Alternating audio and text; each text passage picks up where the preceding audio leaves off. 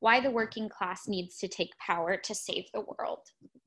So we started the last class briefly discussing um, how before capitalism came about, under feudalism, most major social and political decisions were still being made in the interests of the nobility. Even though the emerging capitalist class was increasingly gaining economic control, that class needed revolutions to gain full economic and political power over society, to impose the interests of capitalism on society. Similarly, today, even though the working class stands at the epicenter of all economic production, nothing moves, nothing is produced without the labor of working people. The working class does not have any political power to make decisions that reflect their interests as a class. And we can see this with every major social and environmental problem uh, we face today. The solutions to these problems are well known and entirely achievable. But these problems are systemic, and like a straitjacket tying our hands, the dictatorship of capital stands in the way of being able to implement any of the obvious solutions. The fact that political power is in the hands of the capitalist class is what keeps us from being able to solve them.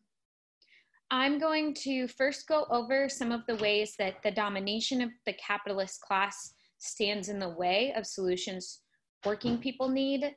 Then I'll explain why the working class is particularly placed in society and socially positioned to lead other classes to create a collective society without individual property in the means of production. And finally, a society without class divisions. So, take the pandemic. Epidemiologists and health experts know what is needed to deal with virus outbreaks mass testing of the population, contact tracing, setting up places for people to quarantine and isolate. Uh, we've even seen other capitalist regimes able to carry out what is necessary. For instance, in Vietnam, Taiwan, and New Zealand to a certain extent. In these places, they've been able to get their outbreaks under control, weighing the long term risk to profit as more serious than the short term loss. But the US, where the capitalist class is huge and divided, the Trump administration chose avoiding putting profits at severe risk and taking wealth away from banks to pay for the protection of the population. We see the same in Brazil and Nicaragua, and so many countries that have chosen denial as a policy. There are solutions to the pandemic spreading when we take profit out of the equation. Look at what the NBA has been able to do bracelets to track early COVID symptoms, daily testing, quarantined hotel rooms, and more. Obviously, this could be implemented for the population, but that would mean the capitalists would lose money. At the same time, the production of the virus um, and viruses like this themselves are rooted in the capitalist system of agriculture and animal industries which have drastically reduced biodiversity.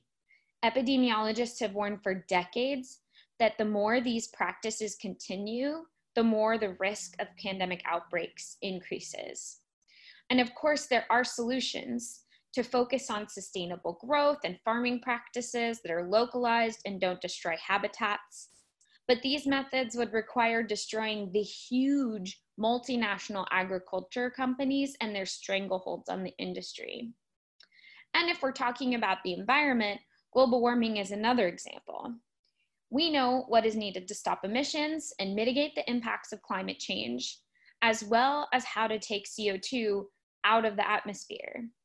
We need to transition to renewable energy, the end of all fossil fuel extraction and use, the elimination of needless production, and a reorganization of agriculture and transportation.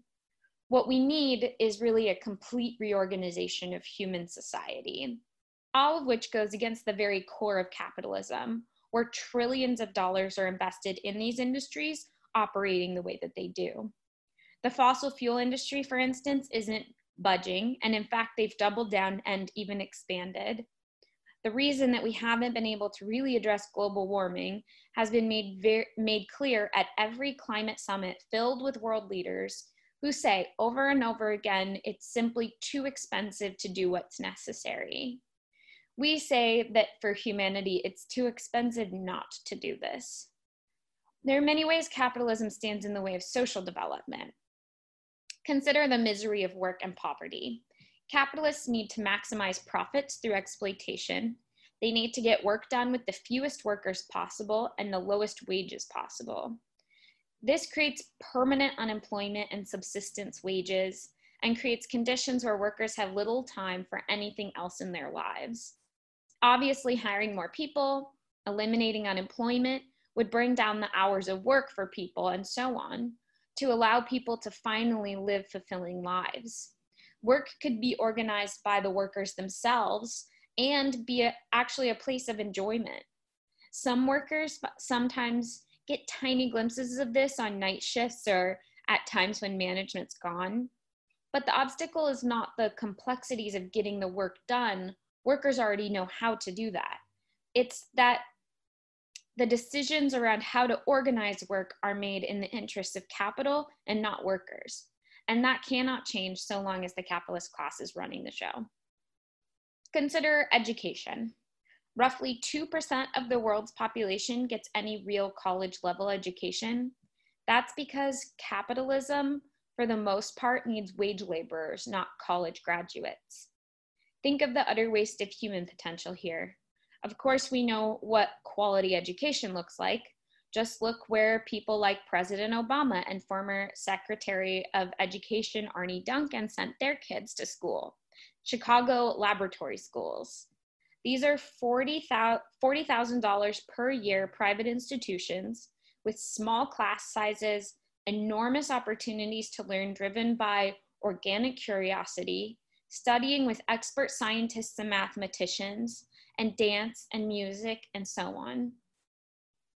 There are very few limits on their education. Of course, we could educate and train more teachers and create this kind of quality education for all from preschool to PhD. But under capitalism, that's a non starter. It's considered a waste to educate workers to that level. Can you imagine if bus drivers all had advanced college degrees? Do you think any of them would accept for a minute the horrible conditions that have been forced on them? No, capitalist education functions not to develop people's talents and knowledge, but to meet the economic needs of the system, which for the most part needs rather low levels of education and high levels of obedience training. Consider racism and xenophobia. They're among the most important tools of capitalist domination.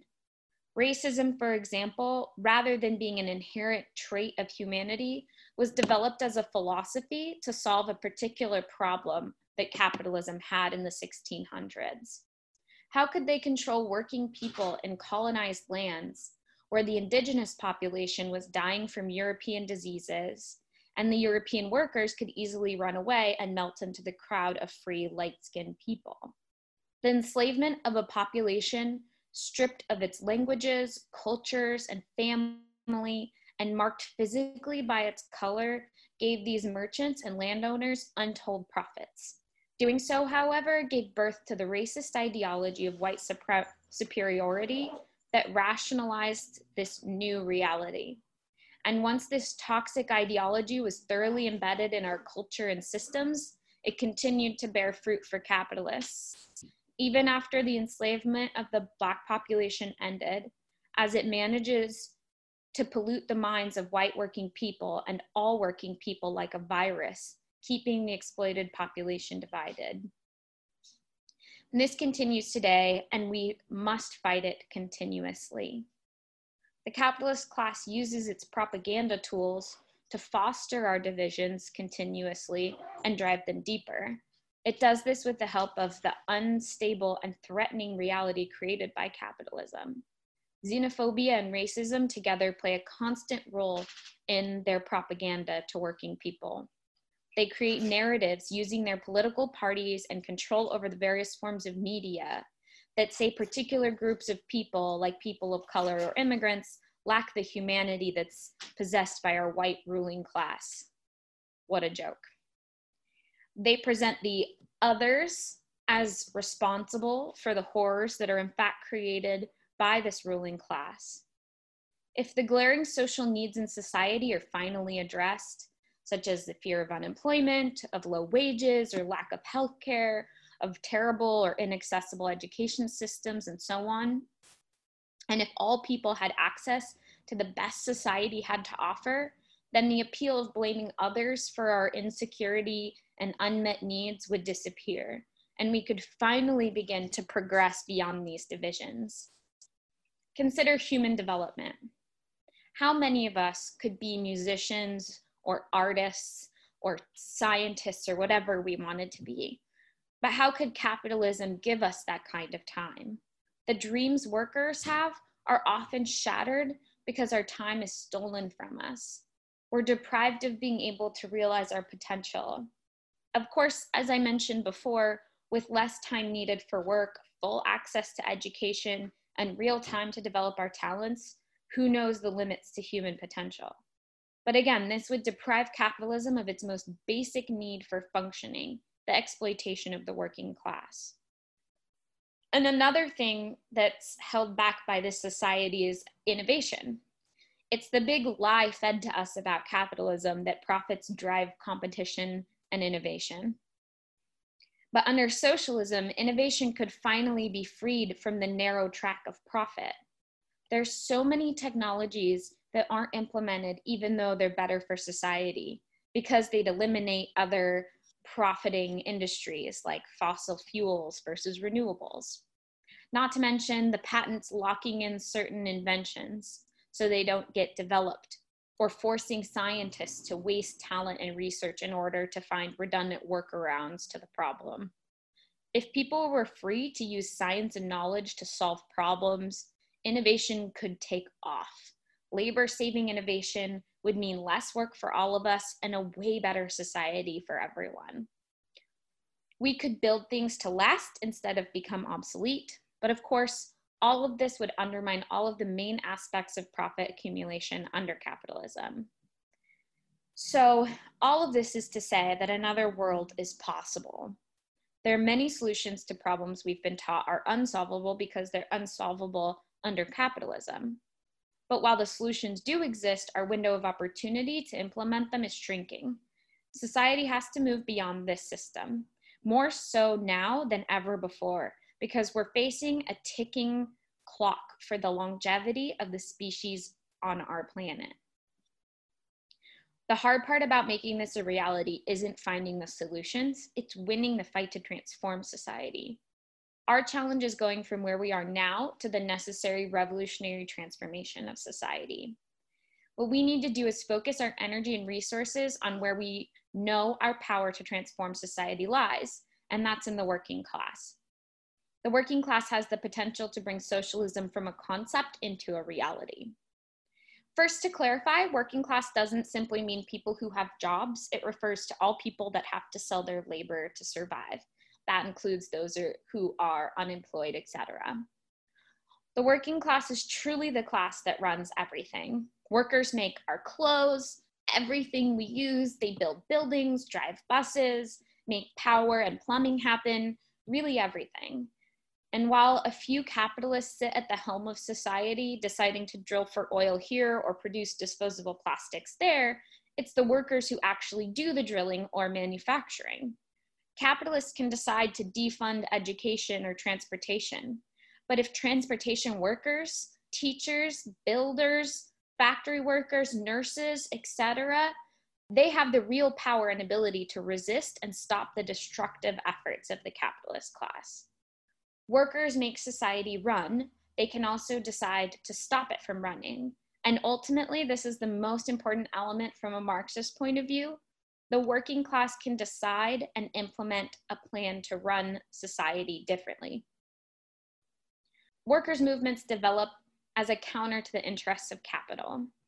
All of the problems listed above can be fought successfully by workers because of the fact that their hands are on the levers of society.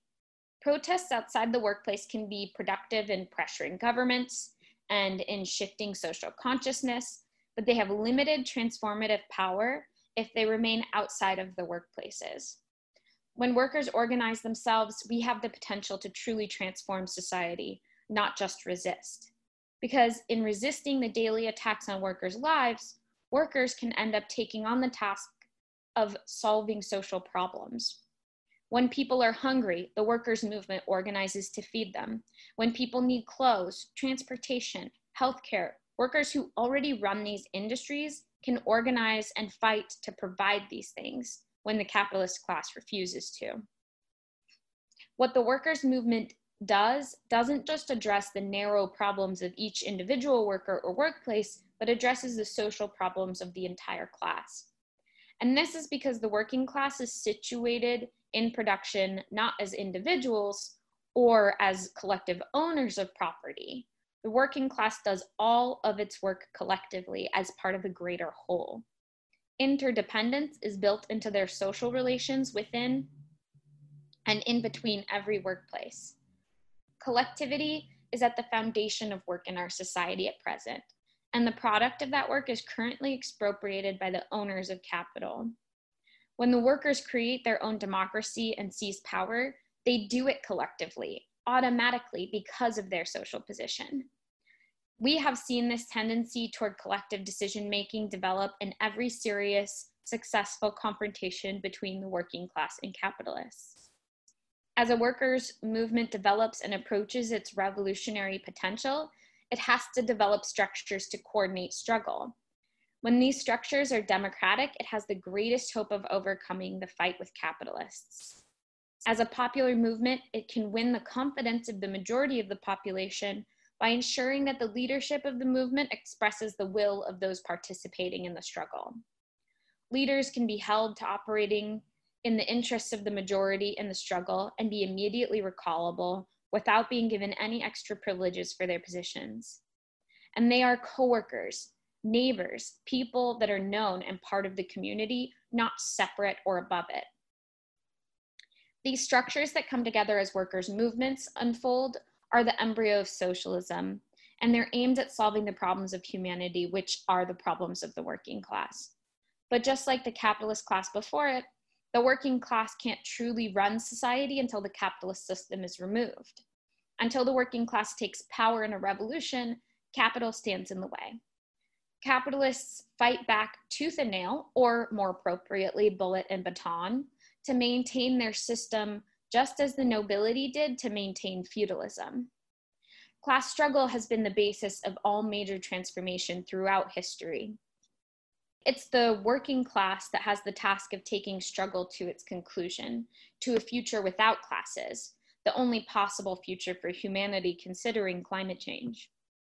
We can expect that the vanguard of this fight will be the most exploited parts of the working class working people of color, Black workers, women workers, and especially women of color. The future capitalism is laid out for us is, is a dead end for civilization, threatening all of humanity. It shows its dysfunctions and problems to all of us in many ways environmental collapse, war, economic collapse, and right now with this pandemic. Capitalism won't collapse on its own unless it collapses by taking us with it. Until then, it will continue on its destructive path if nothing is done. What we see is that today the future of humanity is in the hands of the working class. But today we look around and there's no real revolutionary working class organization to fight for this future. That could change, and it could change rapidly in a time of crisis. We've seen many people becoming radicalized right now, especially younger people who can see so clearly that they have no future in this system. This could give rise to a new generation of revolutionaries who can build the kind of connections and inroads in the working class that are necessary for the success of the workers' revolution. In fact, our moment is pretty extraordinary. There are a lot of young people horrified by the looming climate catastrophe and lack of stability that their futures hold. Many of them are searching for the levers of power that will change the course of history. And this is coinciding with an extraordinary crisis in the working class that could very soon lead to massive upheavals. While we have a long way to go, we shouldn't be daunted by our task. Society doesn't change along some slow linear trajectory. It changes in fits and starts in upheavals and periods where masses of people are transformed very rapidly. but where that heads is going to depend on how the workers' movement develops and who commits themselves to fighting with it.